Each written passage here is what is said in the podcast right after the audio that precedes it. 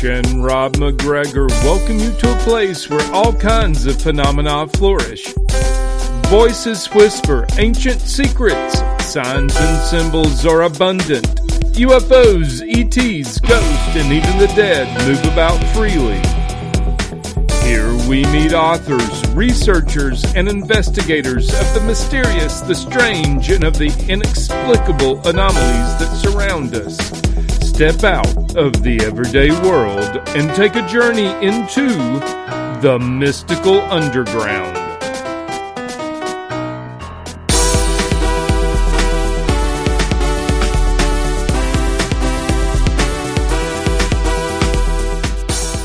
Welcome to the Mystical Underground. Thank you for joining us. This is Rob MacGregor. And Trish MacGregor. And our producer and tech magician, John Posey. You can go to the themysticalunderground.com where we make regular blog posts and where you can find out about our books. Our most recent nonfiction book is Phenomena, Harnessing Your Psychic Abilities. Trish's latest novel is Skin Shifters. Rob's latest novel is Toolpuz. We also have a new book coming out soon called The Shift Reports from the Mystical Underground. Okay, our guest today is Christine Clawley, who received her MA from Pacifica Graduate Institute in 2015 and became a licensed professional counselor in Colorado in 2018. She's currently a clinician in private practice and has a Jungian and depth oriented practice in Arizona, I think now, that helps clients heal from traumatic experiences as well as supports individuals who have also had near death experiences or other spiritually transformative experiences. After overcoming the life threatening necrotizing fasciitis, I didn't pronounce it right. At age 24, she embarked on a journey of healing and self understanding through exploring various holistic techniques, including a mindfulness practice, meditation, yoga, self hypnosis, and indigenous healing modalities. Prior to contracting this illness, she had many dreams and messages that foreshadowed her illness. While spending nearly a month in a medically induced coma, she had many dreams that mirrored what was happening to her on a physical, emotional, and spiritual level.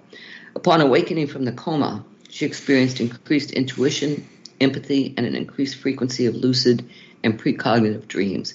These experiences have led her to research topics related to near death experiences, consciousness, non ordinary reality, synchronicity, dreaming, and shamanism. Welcome, Christine.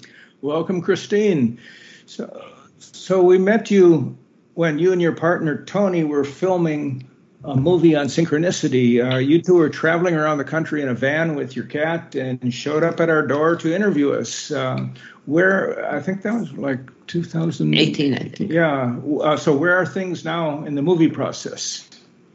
Yes, well, I just want to thank you both, Rob and Trish, for inviting me on the show. And I'm such a fan of your work.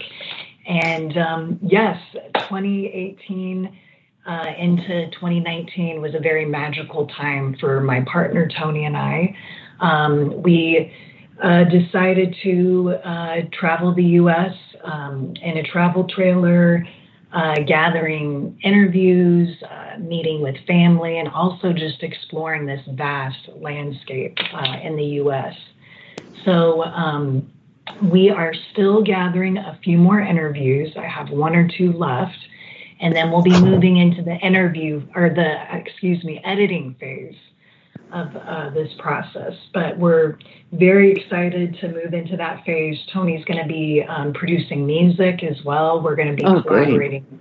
with some others um, visually. So so we're excited. Oh, this sounds great. That sounds interesting. What was okay? Tell us what was the synchronicity that led to the film idea. Well, I, I wouldn't as I come to research synchronicity, I'm realizing more and more that there's usually not just one synchronicity, but many synchronicities. This is true. on the way. and all pointing you, you know, on, I guess, your path. Um, so there were multiple synchronicities. This has been something, obviously, I've been interested in since I started having precognitive dreams and synchronicities. Uh, but the, the collaboration began uh, when I was in gra- grad school in California and uh, I was at a coffee shop uh, putting together, researching um, my thesis, which was about my near death experience and synchronicity. And I had a chance encounter with someone else who is in the film industry. His name is Tom Haynes, and he's a collaborator. And he had also been exploring the topic of synchronicity. Oh. So that's really what got this whole idea started. And then, uh, you know, my partner has um, technical abilities to work the camera. He uh, had experienced increasing synchronicities around um, his father's illness, which is another thing we'll talk about later. This okay. connection between synchronicity and after death communication or um, that non ordinary reality. So, mm-hmm. so that's the beginning of that. So, uh, who have you interviewed uh, for your film? So, yeah, I think I'll take a little bit of time to mention who I've interviewed. Of course, um, both of you, so Rob and Trish MacGregor, you've written books. I have to insert this in Seven Secrets of uh, Synchronicity, Synchronicity on the Other Side, The Synchronicity Highway. so that was a phenomenal interview. Robert Moss, who uh, oh, has wow. written many books on synchronicity, The Dreamer's Book of the Dead, um, mm-hmm. Secret History of Dreaming, yeah. many other books. Uh, Dr. Eric Wargo, who is an anthropologist and science writer in the DC area, and he's written two excellent books. One is on time loops, the other dream work and the long self.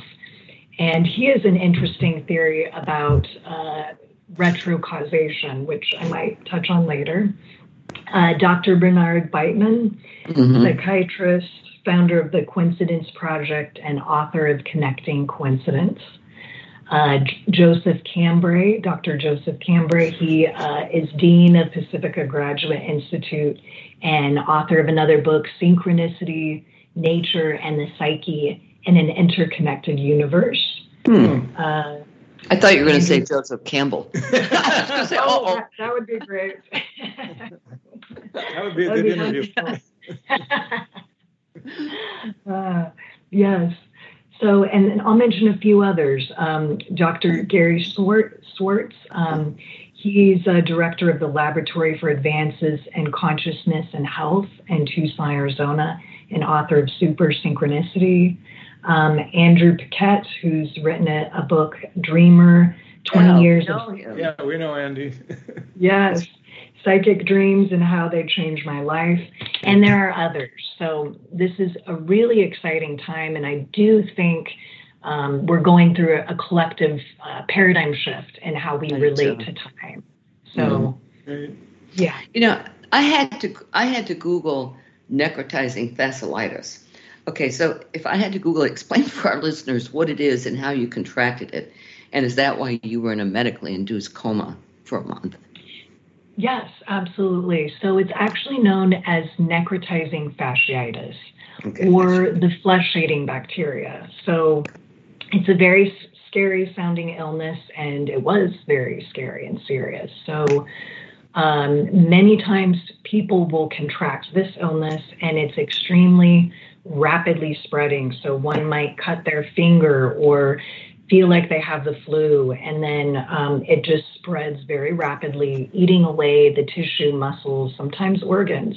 Mm. So a lot of times when people contract this illness, they may have to to amputate, you know, limbs. Oh, really? But, yes. For myself, the infection started in my throat and spread down to my chest and even down to my torso. Mm. So very, very um, life threatening. Um, for those that are sensitive, I, you know, I don't want to go uh, in too much detail, but I had to have multiple, multiple operations. And I was kept in a medically induced coma for nearly a month, just um, every day fighting for my life. And hmm. The hyperbaric oxygen chamber, which is kind of a, a newer treatment for that infection, saved my life, along with the team uh-huh. of doctors and nurses. So, um, yeah. What was what was the advantage of putting you in a coma for the treatment? Well, it was obviously very um, painful for me because they had to open my neck and chest up multiple times. Open, you know, uh, clear out the infection. They had a wound vac in my chest and then they would close me up, it would come back. So at a certain point, they had to keep me in that medically induced coma. I was on a, I was intubated, so on a breathing tube, mm-hmm. and um, by the time this was all over with, I was down to you know under 90 pounds. Uh, so, you did know, you lose was, your voice as well? Oh yes, I completely lost my voice. I could not talk, could not breathe on my own. That was an incredible struggle to learn how to breathe. Could not eat, could not walk, could not do anything on my own. But and I did been, not know.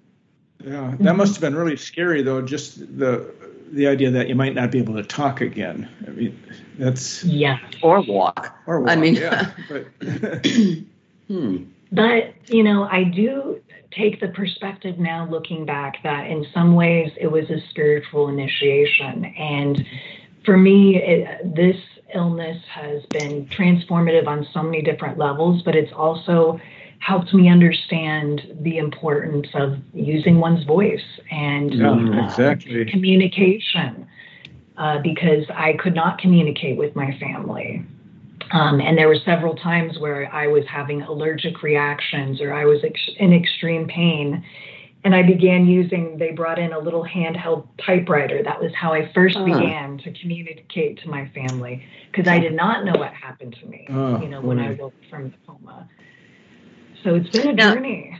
You you also had okay. You said you had some precognitive dreams or that foreshadowed this condition. Like what what were the context of those dreams? Yes. So um, I'm actually going to bring out my thesis here too and read a quote. Uh, so I had multiple dreams going back uh, six months um, prior to my illness where I would wake up having these extremely vivid nightmares that I was being strangled by this angry, um, indigenous looking woman. And hmm. I would wake up almost feeling, you know, like handprints around my neck. It was very shocking. And there's one particular entry in my dream journal, which I think is symbolic in many different ways. But I said December 2007, so my illness was February 2008. Uh-huh. I saw the, the girl again last night. She seems to be a part of me, this Native American girl who haunts my dreams. Mm. She seems so real, it feels as though she is warning me. And then I see the red shirt and I hate it and I don't want to wear it. Mm. So that red shirt is interesting. I think there's some different meanings here. One literal meaning could be, you know, the infection. I lost a lot of blood. Um, mm-hmm. My my chest was open with that wound vac. Uh, it was, you know, yeah, very dramatic. And I had that sense of shock, you know, with this dream. Yeah. But I've also been very attracted to, um, you know, Native American spirituality, the Red Road, and red is a very important color in in that tradition. And um, so that's another way of possibly interpreting that as well. But so Jung's again, red. Yes, yes. Mm-hmm. So with dreams okay. and synchronicities, had, I think you had during this whole period you had inklings of another life on a slave ship. I found that absolutely fascinating. Yes yes yes. So more than happy to, to go to that. So while i was in the medically induced coma um, it felt like i lived out entire lifetimes while i was in that coma. Wow. um, they had me on heavy duty medication you know keeping me asleep and it felt like i was you know living out, as I said, other other lives. And I had three big dreams while I was in the coma, and the particular dream you're referencing was a turning point for me. Mm-hmm. Um, in this dream, I was maybe 40, 50 year old uh, Asian woman on this. I had lived most of my life on this massive, massive wooden ship, and I had a lot of self loathing. Um, I was extremely depressed and hopeless because I was not only um, a sex slave, uh, but I had my role was to bring other women into that mm. trade. And so we were all slaves and we were not allowed to talk to one another. And again, there was just this feeling of uh, hopelessness, isolation, desperation. But there was a moment in that dream where I uh, connected, I locked eyes with this other Asian woman. And we, even though we weren't allowed, see, I'm going to get emotional telling this story, uh, we weren't allowed to talk. I, there was this a deep sense of empathy and soul knowing, and I recognized her as my actual sister from this life. Mm-hmm. And that is when everything in that dream began to change just from that heart to heart connection with my sister. We began planning our escape. We began, li- excuse me, liberating other women. And I believe that marked also a turn in my illness as well. Hmm. So, so uh, that's fascinating, though, that, that the, it, you couldn't communicate, and that's what was going on with you. Right. Wow, I've never made that connection mm-hmm. too. Yes. Yeah. Do you have any idea what uh, time frame that uh, slave ship uh, life was uh, taking place in? I don't know entirely. You yeah. know that it it felt like a different time period. Uh-huh. But you know, one thing about this experience, I you know, when you have a dream that is so real, um, of another lifetime or of someone in another country, it expands your sense of empathy. Uh-huh. So this this dream for me too has you know made me more interested in the topic of human trafficking, of sex slavery, um, which are you know big issues today that are still not talked about as much as uh-huh. you know would hope. Yeah. So it could be, you know, this dream was also uh, sparking this this um, kind of humanitarian drive that I have to also help women, you know, who, mm-hmm. suffered from sexual assault or other types of abuse too. Right. You know, it's interesting. Andy Paquette, in uh, one of his dreams, also lived. He he saw another life where he was. Remember when he told yeah, us? Yeah, he, he said he, he, felt he lived this he, entire life. Right I felt it was a six week period in this other in this other life. Yeah, that's right. It was a six week period he lived during this dream, one night's dream. Wow. Yeah. yeah. So I, I am a believer in the theory of maybe past lives or simultaneous time or lives. I mean, it's it's I'm convinced at this point just because yeah. of my own experience. Uh-huh. Yeah, that that slave ship experience that That's... could have taken place in another dimension, uh, not necessarily our the past, uh, you know, in a linear time sense, but uh, you know, elsewhere, but but yet totally linked to your current life. Yeah, and to your current and to what was going on. Yeah. Well, okay, so when you were when you had your NDE, what what what did you experience? I mean, you always hear about the tunnel of light, and you know, not that everybody has that, but first one was that was that while you were in the coma when you had the NDE? Well, and here's the thing. So, I mean, the NDE experience, I didn't uh, buy the book necessarily have uh-huh. an NDE because I didn't clinically die. Mm-hmm. However, I do remember, um, and I had after the fact, about two, two years later, um, a sudden experience where I relived uh, that experience of being in a coma and this intense struggle, um, this feeling of being in tremendous amount of pain, feeling like I'm being tortured, being un- unable to scream really because mm-hmm. it was so horrendous what was happening to me. And there was this moment uh, where I completely surrendered to the experience and the pain. And in that moment, I felt myself just completely, it's almost like uh, just love, warmth, and peace wrapping mm-hmm. all around you. And I, in that moment, realized that there is no death, that it was okay for me to let go. Mm-hmm. And I do also believe again that that was kind of a turning point in surrendering. Um, somehow I chose to come back, you know, to, to this reality, to this life on earth. And following that experience, I had all all of the classical kind of NDE um, touchstones, you know, dramatic uh-huh. change in, in relationships to family, life path, increased empathy. Precognitive psychic experiences. And it was very, very hard to integrate not only did I have PTSD from, you know, the hospitalization, right. but now I was a completely different person. Um, Jeez. So huh. it took time to integrate. And this yeah. happened in what, 2008? In 2008, yes. Uh-huh. So I'm still integrating the experience. And yeah, I can interestingly enough, um, I've had a real gift happen to me this year where um, I have begun a precognitive dream collaboration with someone. And this is a very interesting story. She reached out to me um, after finding out about the film. And uh-huh.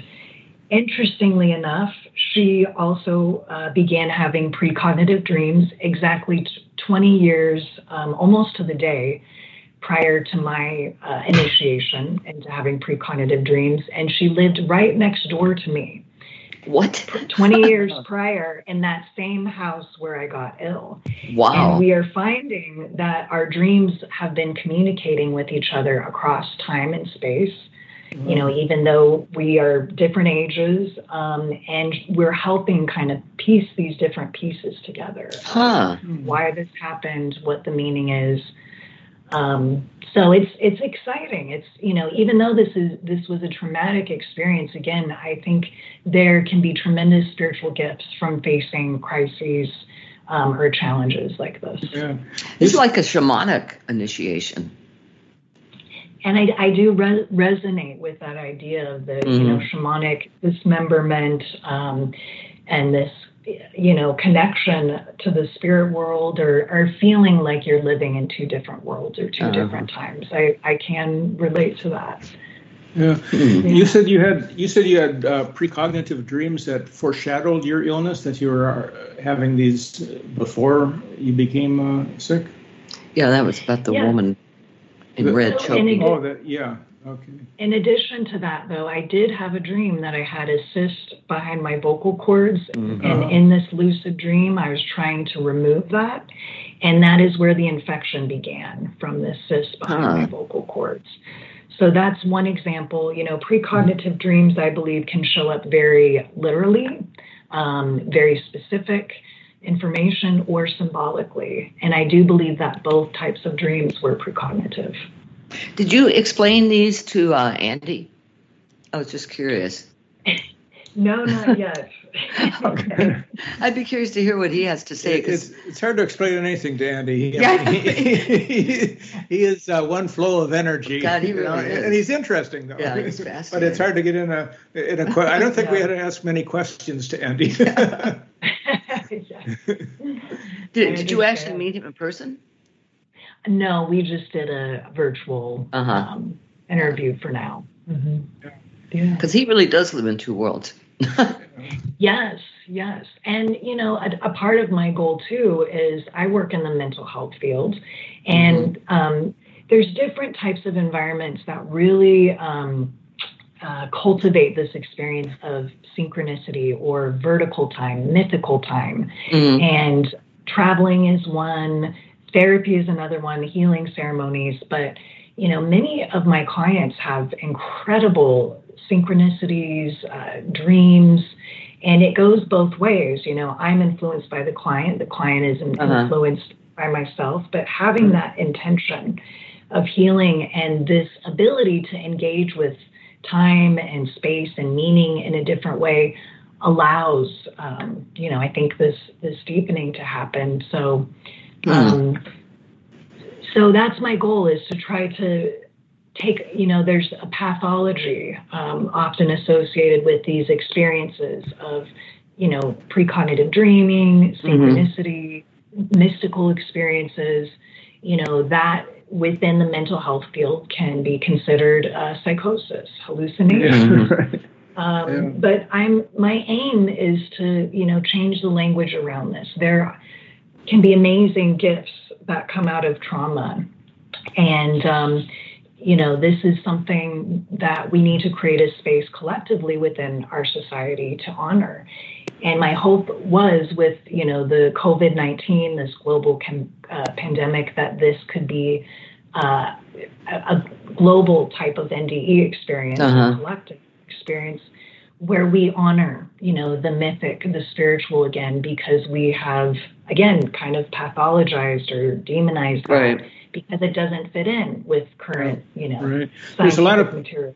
Yeah, there's a lot of people who hear voices, and it all depends on how you're reacting to the voices. Some people, you know, are they're terrible experiences for them. And you know they're the ones that are labeled psychotic. And then there's other people who use these voices as guidance uh, you know it's, mm-hmm. so it's, it's, yeah in fact chris mackey you know who's in the coincidence project he's a clinical psychologist in australia and he focuses on the positive aspects of synchronicity. I mean he you, you'll have to talk to him. You two have a lot in mm-hmm. common. Yeah. Great Absolutely.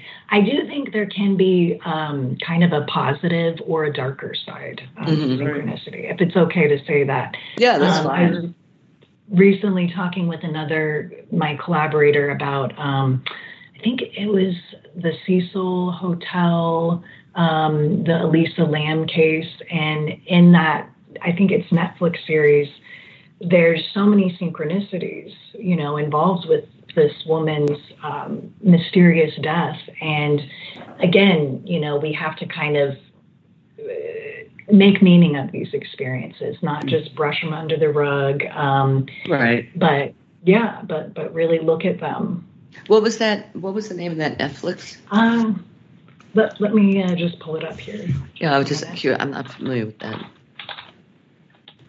Oh, it is called crime scene, The oh, Vanishing oh. at the Cecil Hotel, and it oh, is on Netflix. Yeah. Huh. We haven't seen that one. Yeah. So, uh, yes, dark darker synchronicities oh. are often the tricksters that yes. uh, you know that uh, occur. That you know, I can Can you think of any? Well, yeah, I can. I mean the thing about the time traveler when we were at that Scottish festival. Oh, right. Yeah, yeah. I mean, yeah, they're they're it's like, oh, here's your confirmation, and then it turns out to be bogus. oh, so it can, it can work. It can work both ways. Yeah. Mm-hmm. So, but uh, synchronicity, you had that was a very positive one. As you found uh, a book. Yeah, that, about your dad. Is... Yeah, that um, brought about a precognition that saved your father's life. Tell us about that. Yes, absolutely. So. Um, I was visiting a dear friend in California, and you know we were in a bookstore exploring before I was going to hop on my plane back, and you know these experiences seem almost dreamlike when they happen, mm-hmm. and that's how this was. It just felt like I was drawn to this book, almost like it was glowing. And I, I have too many books. I was trying to rationalize, saying, "No, I don't. I don't need another book." But I went ahead and got it, and it was um, Eldon Taylor. Uh, he's, um, I believe, a psychologist and studies hypnotherapy, um, and it's called Mind Programming. And so I got this book. I was, you know, voraciously reading it on the plane, almost done with it, and I get to this particular passage in a chapter, and I just get this kind of maybe inner knowing, inner voice that just says, okay, you know, just stop, close the book, just sit with what you read in this chapter. And in this chapter, the author was talking about um, a life saving synchronicity where his wife just happened to mention for some reason that the sensation of burning lungs, she just read this on a box of cereal, can mean you're having a heart attack. And um, I don't think the author had told his wife that, or maybe he had, I can't remember the detail. But he was recognizing, oh my gosh, I'm having that symptom, you know, burning lungs. Mm. Went to the hospital and, you know, he had his heart, you know, that saved his life, um, huh. the heart surgery. And so I just read this and I'd never heard, you know, that burning lungs can mean you're having a heart attack. I, I mean, it's not something they really teach you. Usually you hear the left um, arm sensation right. kind of. Right. But anyhow, so my dad was picking me up from the airport and he looks pale and he's going, Oh my gosh, the pollution in Denver. My lungs are burning because they're from the springs. And, uh, you know, I just went, Oh my gosh, I had read literally 15, 20 minutes ago that that can be a sign of a heart attack. And of course, I'd say this, and, and he's like, oh, no, no, no, no. But, you know, he asked me to drive, so he gets in the passenger side, and I basically have to fight him and go against, you know, hey, let's just go back to the springs. And I drive him to an ER. Hmm. And we go in, and, you know, they admit him, even though they're kind of like, you know, uh, skeptical sometimes um, mm-hmm. about something really being wrong. And he had a 99% blockage in one of his major arteries. They had God. to operate on him right then. And Jeez. if we hadn't taken him in, he would have had a major, major heart attack. God. So, uh, mm. so is, was, he, is he a believer in synchronicity now? oh, absolutely. so that was actually like a synchronicity within a synchronicity because the author had the same experience yeah, reading it on a, uh, a cereal box and had the experience, and then the, you related that to your father. Yeah, I'd never heard about that burning yeah, box. Yeah, it's fascinating. Yeah and that does seem to be how this this works um, you know that there it's kind of magnified and gary schwartz i think he has a different theory he has a word uh, super synchronicity for you know i think 10 different synchronicities around one thing i mean yeah. it, it really does come in degrees and the more powerful the event or the more important it seems like the more synchronicities occur yeah. what do you think triggers synchronicities well, so that's a really good question. I think we can uh, ignore synchronicities and mm-hmm. kind of block that experience out. And I think there are certain practices that um, that work with the phenomenon of synchronicity. So there's you know all kinds of different divination systems, tarot, runes, right. um, scrying, and you know these are practices that are ancient and have been around for a long time. And it's really acknowledging um, that, you know, we, we think of chronological time and this ordering system, linear time, being more important than the meaning and connections between certain events. We're, we're very conditioned to think of time in terms of and the, the world, you know, uh, around us in terms of cause and effect, cause uh-huh. precedes effect. Mm-hmm. But synchronicity is is a more empowered way of living, from my opinion. It's mm-hmm. looking at um, it's looking at the universe as if it's alive. It's something right. we engage in, rather than being you know this um, kind of you know dead um, universe without without life. So right. And, and, and engaging with the phenomena of synchronicity dreams and, and this way of uh, noticing patterns, connecting meaning, um, yeah, it, it, it, opens up uh, possibilities, solutions to problems that seem otherwise impossible to solve. Mm-hmm. So I think it may be engaging in, you know, maybe other dimensions or higher levels of consciousness, and that allows us to transcend time and space and is very powerful. Yeah, I often wonder if if synchronicity is becoming if people are more open to it now because we are because the paradigm is shifting.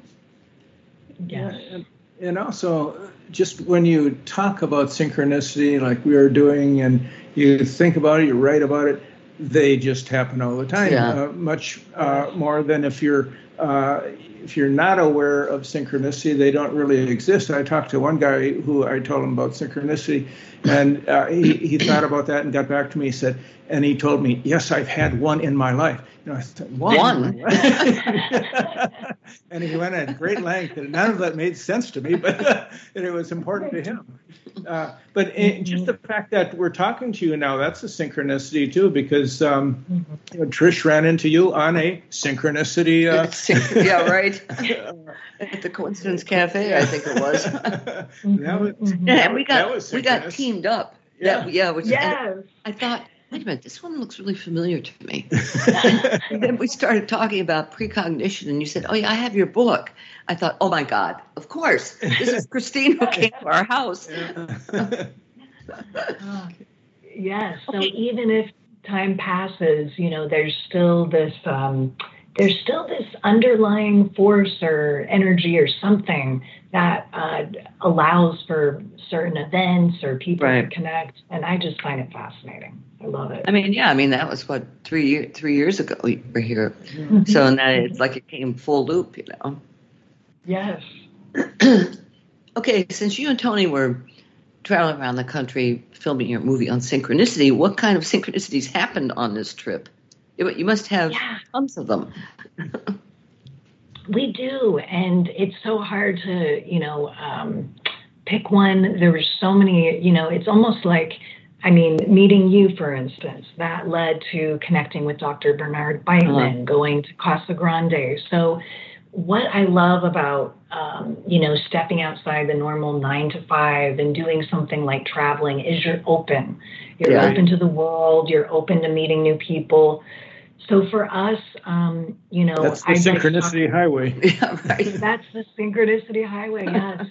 Yes. and for us, it was really about connecting with um, friends, family.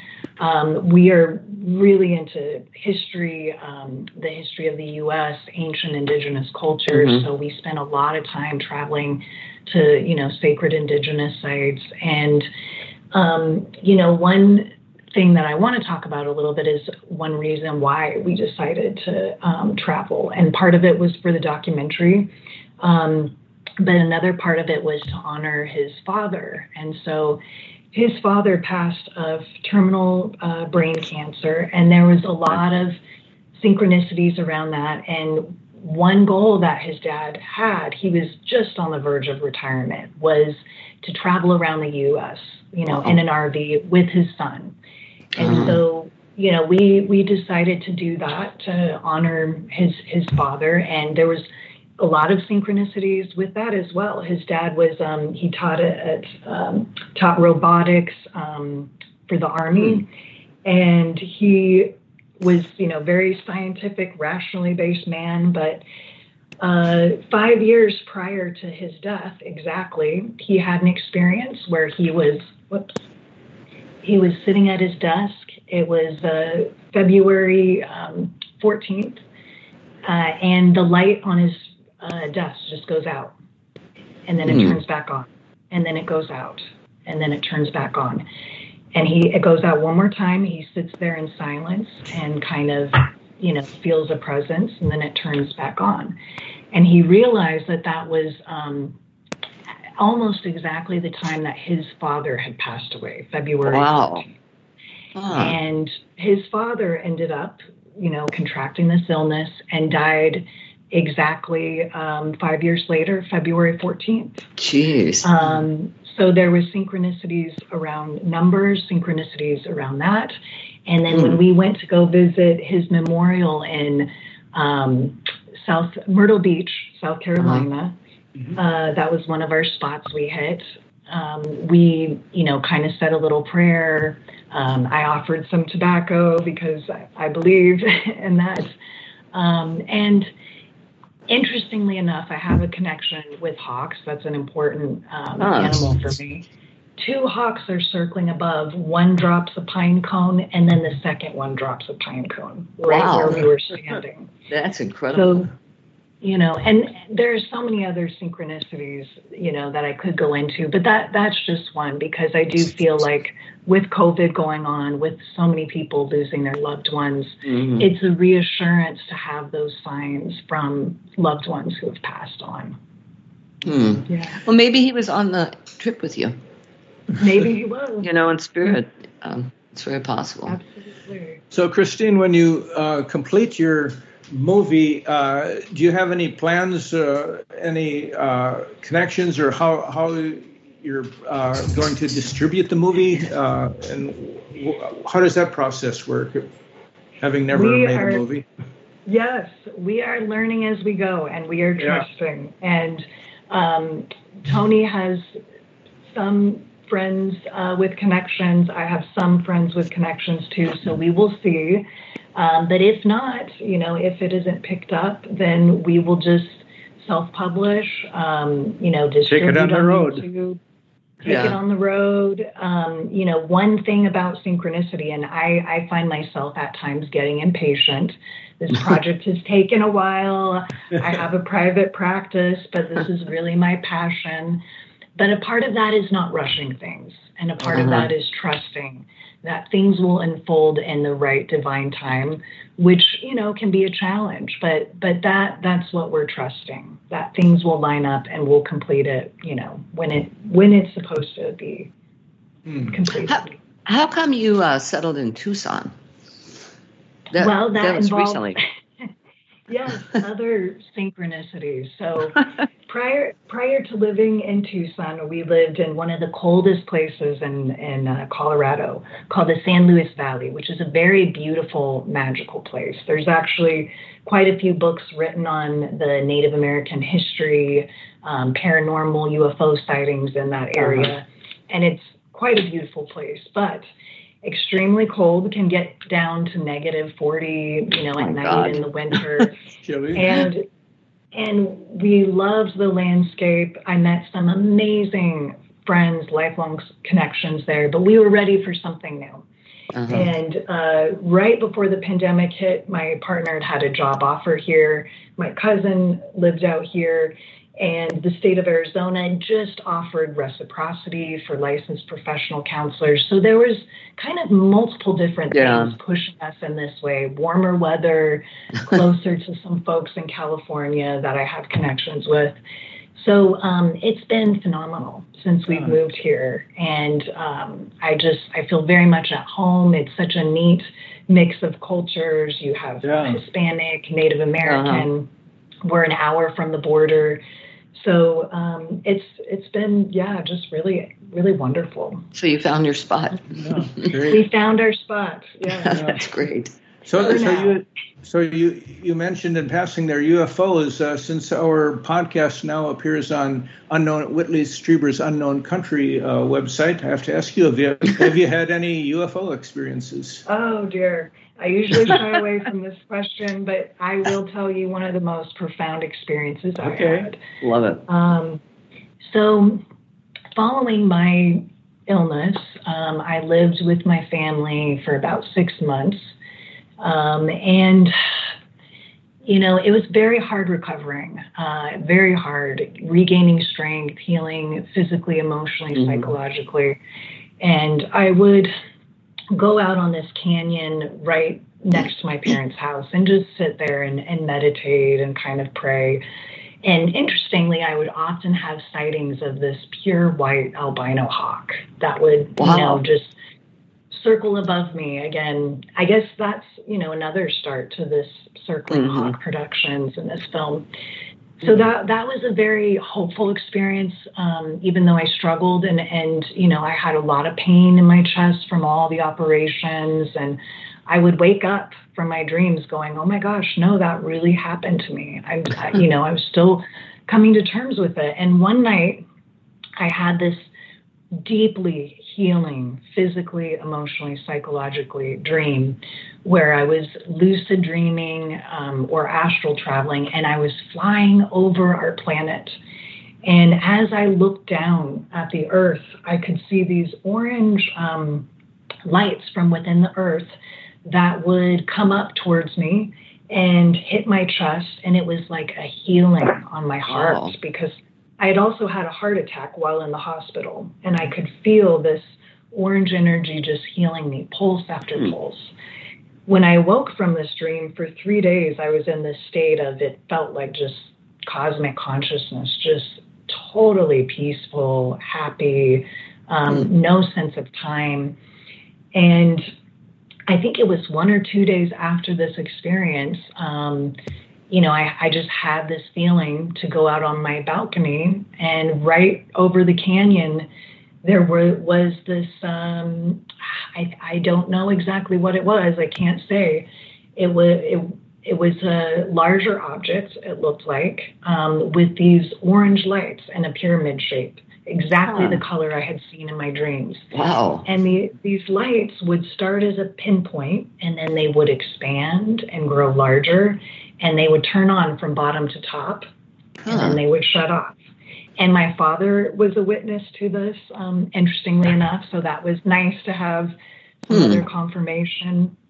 But I, you know, there did feel, it did feel like some kind of confirmation. And it's not something I can explain. Uh-huh. Um, and I don't know what it is, but it felt connected to my dreams, definitely. Yeah. We know this Preston Dennett, who has written a number of books about UFOs. He says that one of the primary purposes of these visitors is to heal people. So anytime I hear something like what you just said, I'm thinking, okay, that's you know that Yeah. that follows along with Preston's. Yeah. And uh, also, we've found that there's connections between synchronicities and UFOs and alien contacts as well. We've written about that. Uh, and actually experienced it once ourselves, uh, which kind of humorously we uh, we had a UFO experience while we were passing through the town of Jupiter, Oh, Jupiter, Florida. the synchronicity. Wow. And plus, And there was another guy there. yeah, there, yeah. There's another guy Oh. who's freaking out. Wow. He, he was on the phone with his girlfriend. He goes, "You're not going to believe this. This, this is the most incredible thing. This, there are eight lights in the sky." And he goes on and on, and it was just what we were saying too. Yes. You know, and interestingly enough, now that you bring it up, my partner had an experience in Canyon of the Ancients um, in southern Col- Colorado, a beautiful, beautiful place. But he, we were camped out in the middle of nowhere, just beautiful, beautiful, you know, sky. And he saw this dark object, um, you know, and again in front of the canyon, uh, just slowly move on by. Huh? Um, so very, very interesting. That's. There's so much we don't know. So, Christine, when are you writing a book? I would love to write a book when I have time. That is definitely going to happen, and and this person I'm collaborating with is really helping aid in that process. oh, that's good. Um, yeah. So so hopefully soon. Yeah. Well, this has just been great, and I can't wait until your movie comes Yeah. out. Please let us, you know, ke- keep us posted on the. Looking Progress. To that. Yeah. Well, we'd love to have you back. Yeah. Thank you so much.